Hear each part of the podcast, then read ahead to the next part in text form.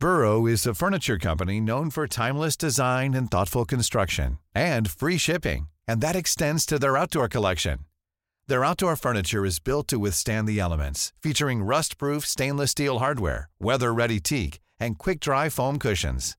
For Memorial Day, get 15% off your Burrow purchase at burrow.com slash ACAST and up to 25% off outdoor. That's up to 25% off outdoor furniture at burrow.com slash ACAST. It's that time of the year. Your vacation is coming up. You can already hear the beach waves, feel the warm breeze, relax, and think about work. You really, really want it all to work out while you're away. Monday.com gives you and the team that peace of mind. When all work is on one platform and everyone's in sync, things just flow wherever you are. Tap the banner to go to Monday.com.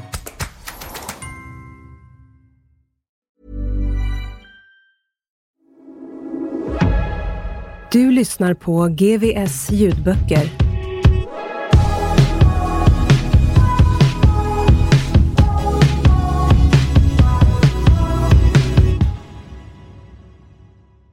Bara ljuset kan besegra mörkret. Av Sebastian Staxet. Kapitel 4 Droger, svek och kedjor.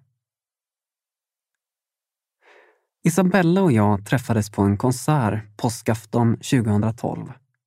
Hon var det vackraste jag någonsin sett.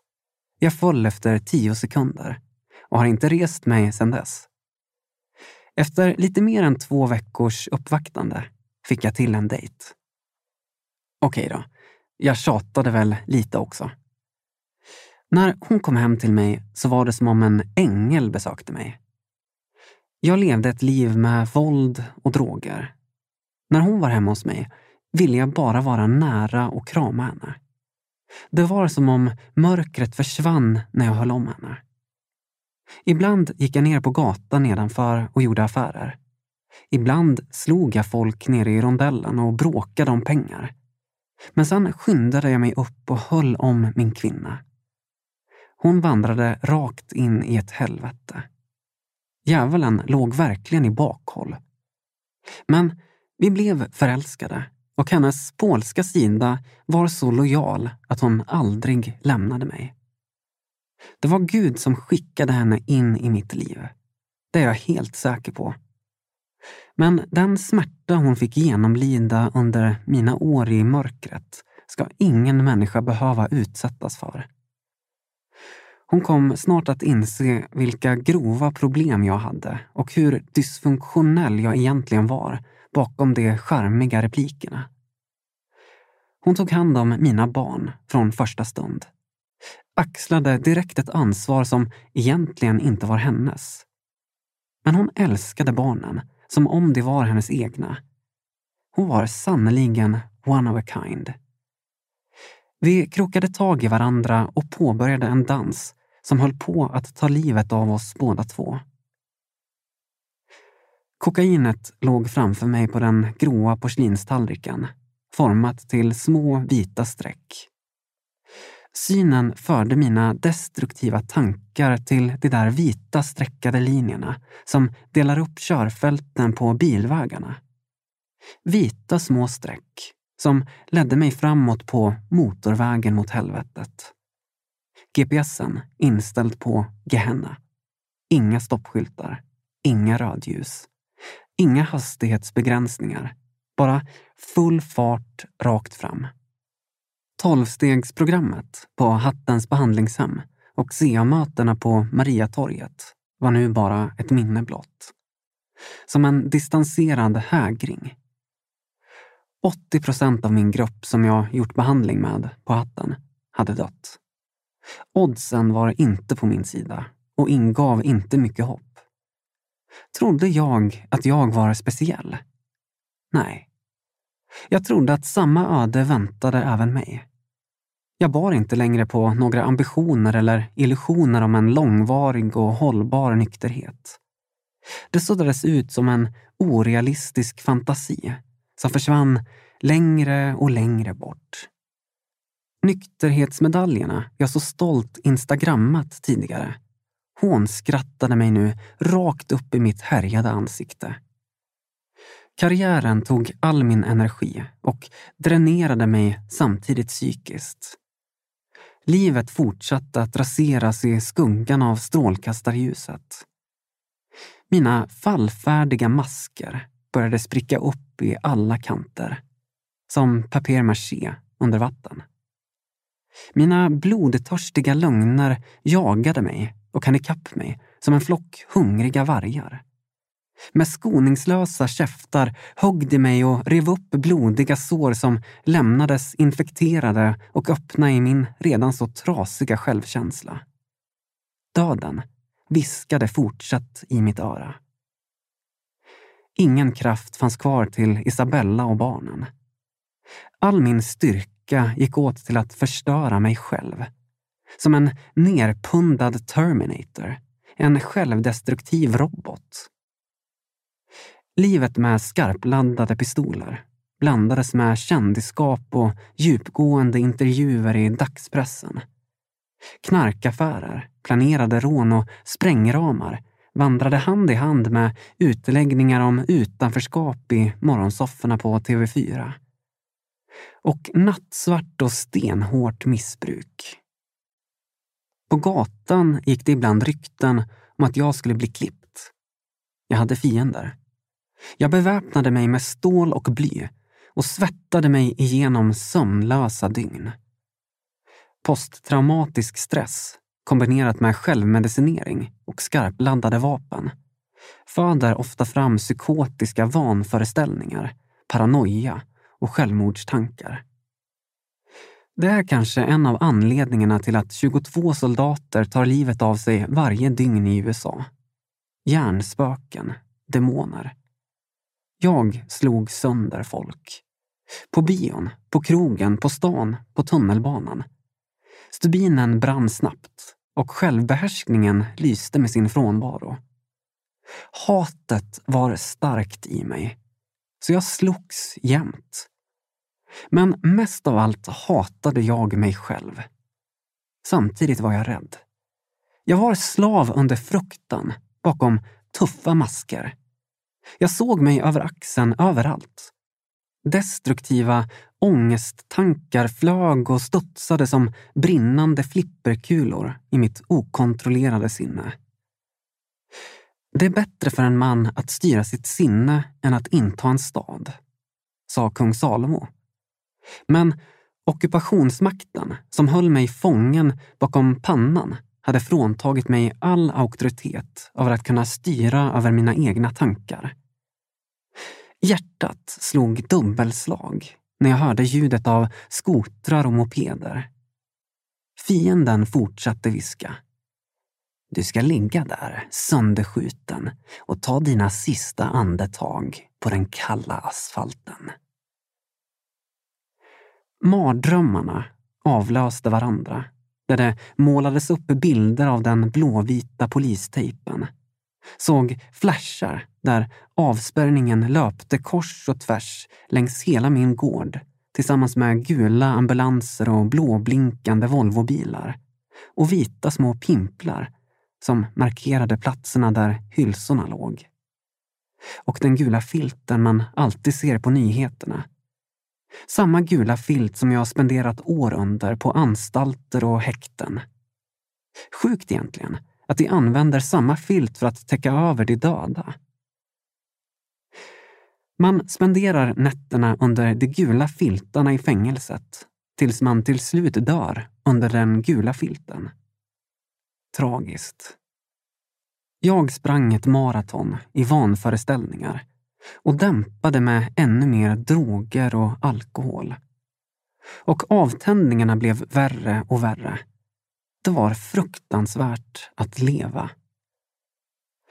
Giftiga tungor skvallrade om mina problem och snacket skanderade och stegrade i takt med applåderna jag mottog på nattklubbarna och sommarfestivalerna. Det är inte lätt att vara en drogfri och nykter alkoholist när hans arbete är att turnera på nattklubbar runt om i Sverige. Jag satt ofta där i hyrbilen från Avis, fast besluten att inte spåra ur Men så fort väskorna hade checkats in på hotellet så skrek flaskorna i minibaren mitt namn. Kokainet flödar i den världen.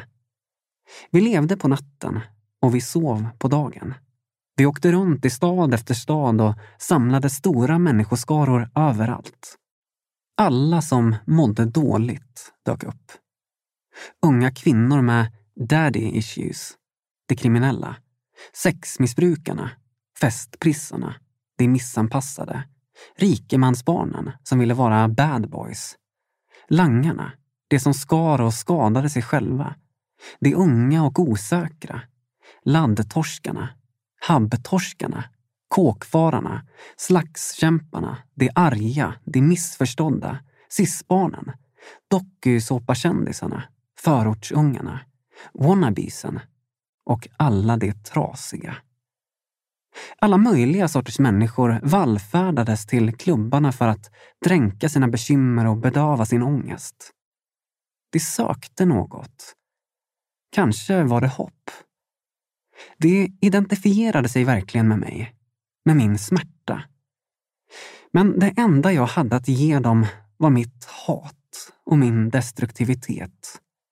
Jag predikade mörker, ett budskap om hat.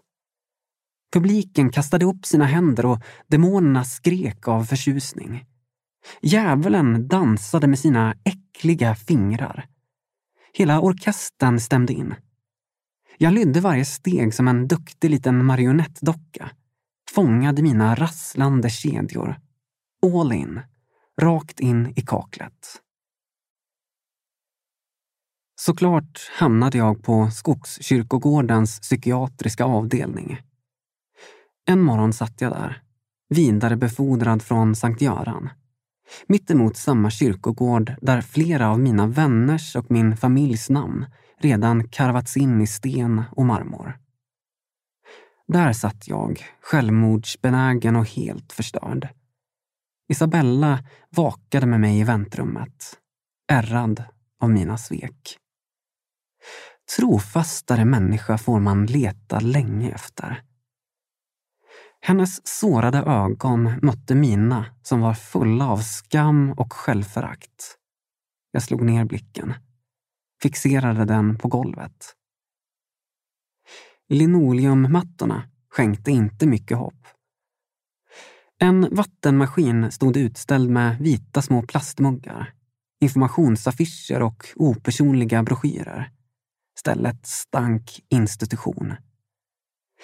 Sitter man där så är det nästintill garanterat att man känner sig stämplad.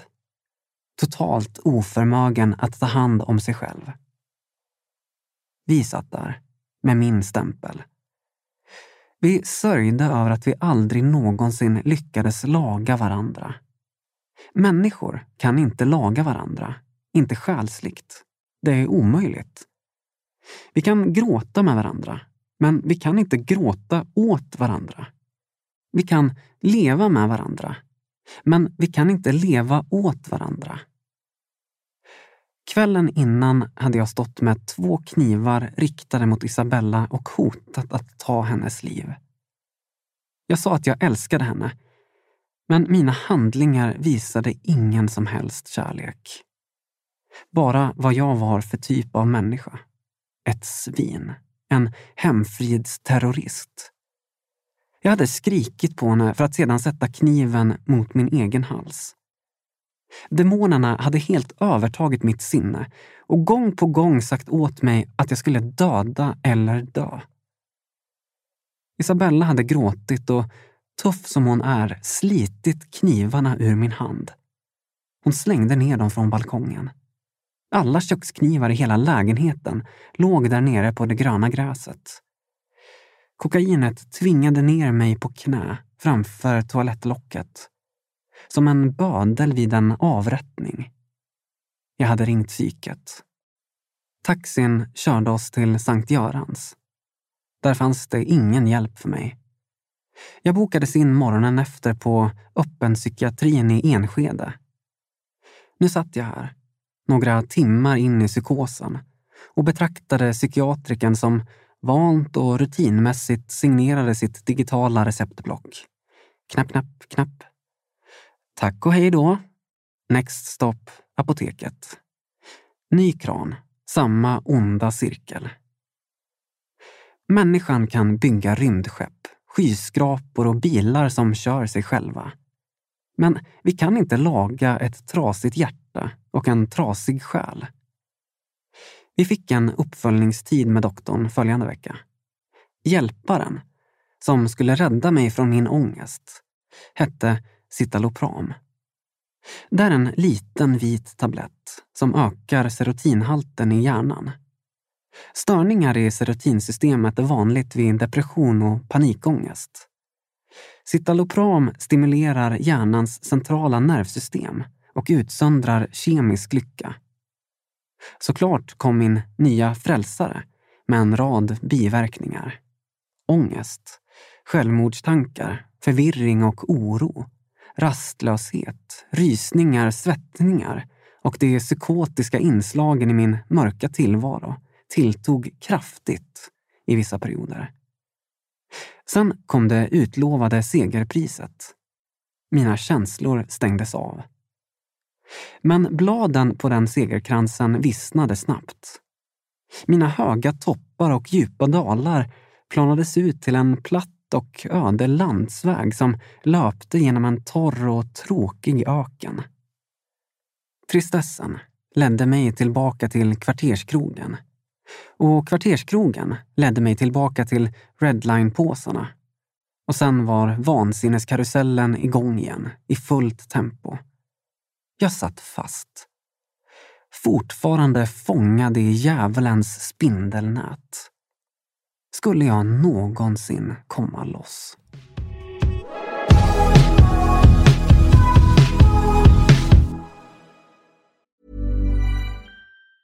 Burrow's furniture is built for the way you live. From ensuring easy assembly and disassembly to honoring highly requested new colors for their award-winning seating, they always have their customers in mind. Their modular seating is made out of durable materials to last and grow with you. And with Burrow, you always get fast, free shipping. Get up to 60% off during Burrow's Memorial Day sale at burrow.com slash ACAST. That's burrow.com slash ACAST. burrow.com slash ACAST. I'm Sandra, and I'm just the professional your small business was looking for. But you didn't hire me because you didn't use LinkedIn jobs. LinkedIn has professionals you can't find anywhere else, including those who aren't actively looking for a new job, but might be open to the perfect role, like me. In a given month, over 70% of LinkedIn users don't visit other leading job sites. So if you're not looking on LinkedIn, you'll miss out on great candidates like Sandra. Start hiring professionals like a professional. Post your free job on linkedin.com/people today.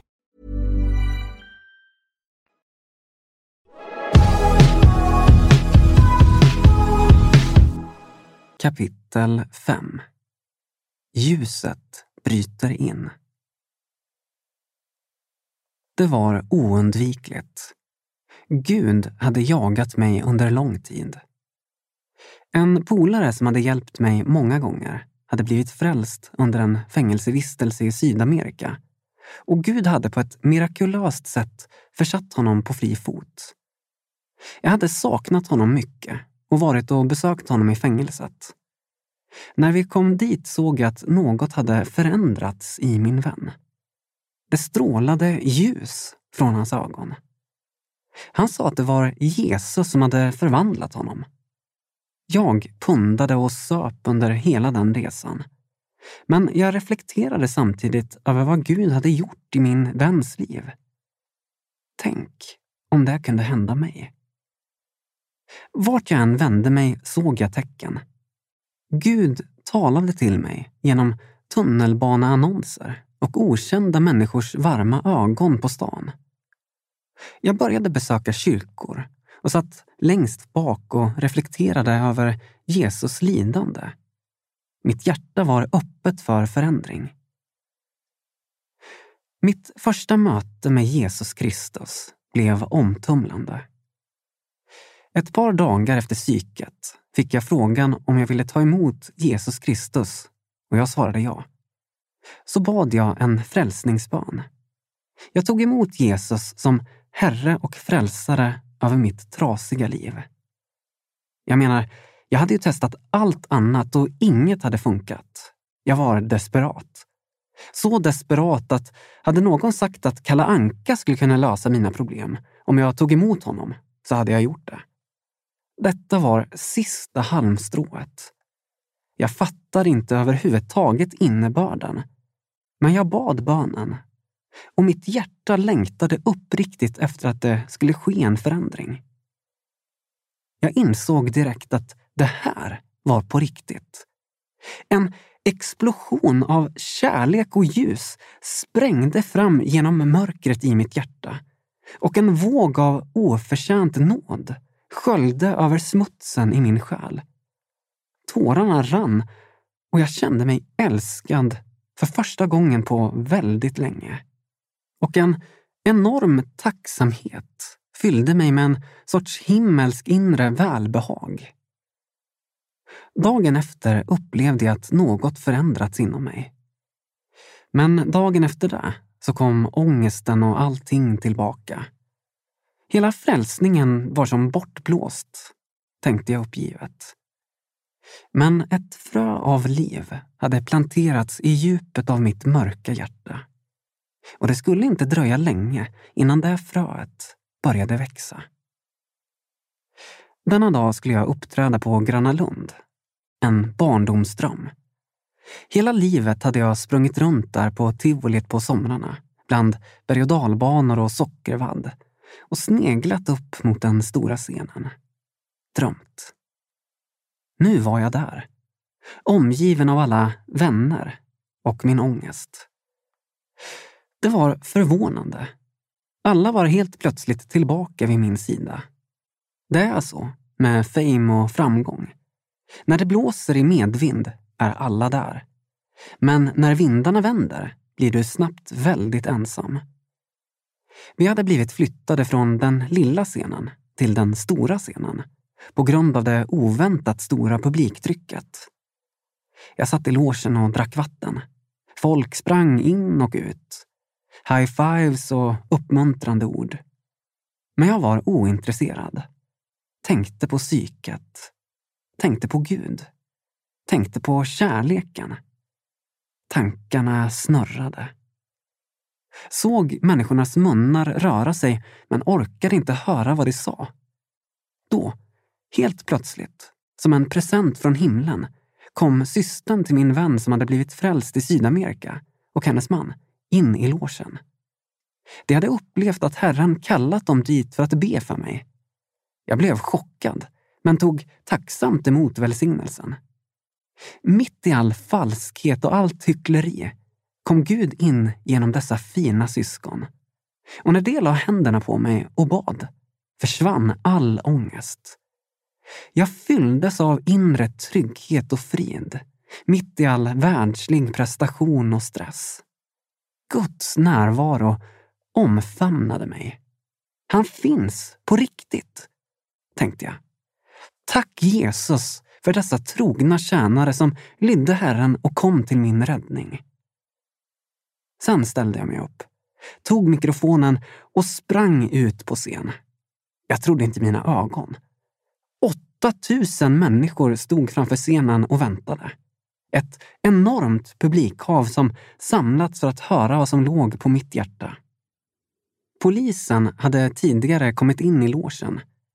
De såg påtagligt nervösa och lite stressade ut. En stor civilklädd polis hade kommit fram till mig. Man såg att han var ledaren. Sebbe, ställ inte till med någon skit va? För vi kan inte hantera det. Det är för mycket folk. Håll dem lugna. Gör inte upplopp.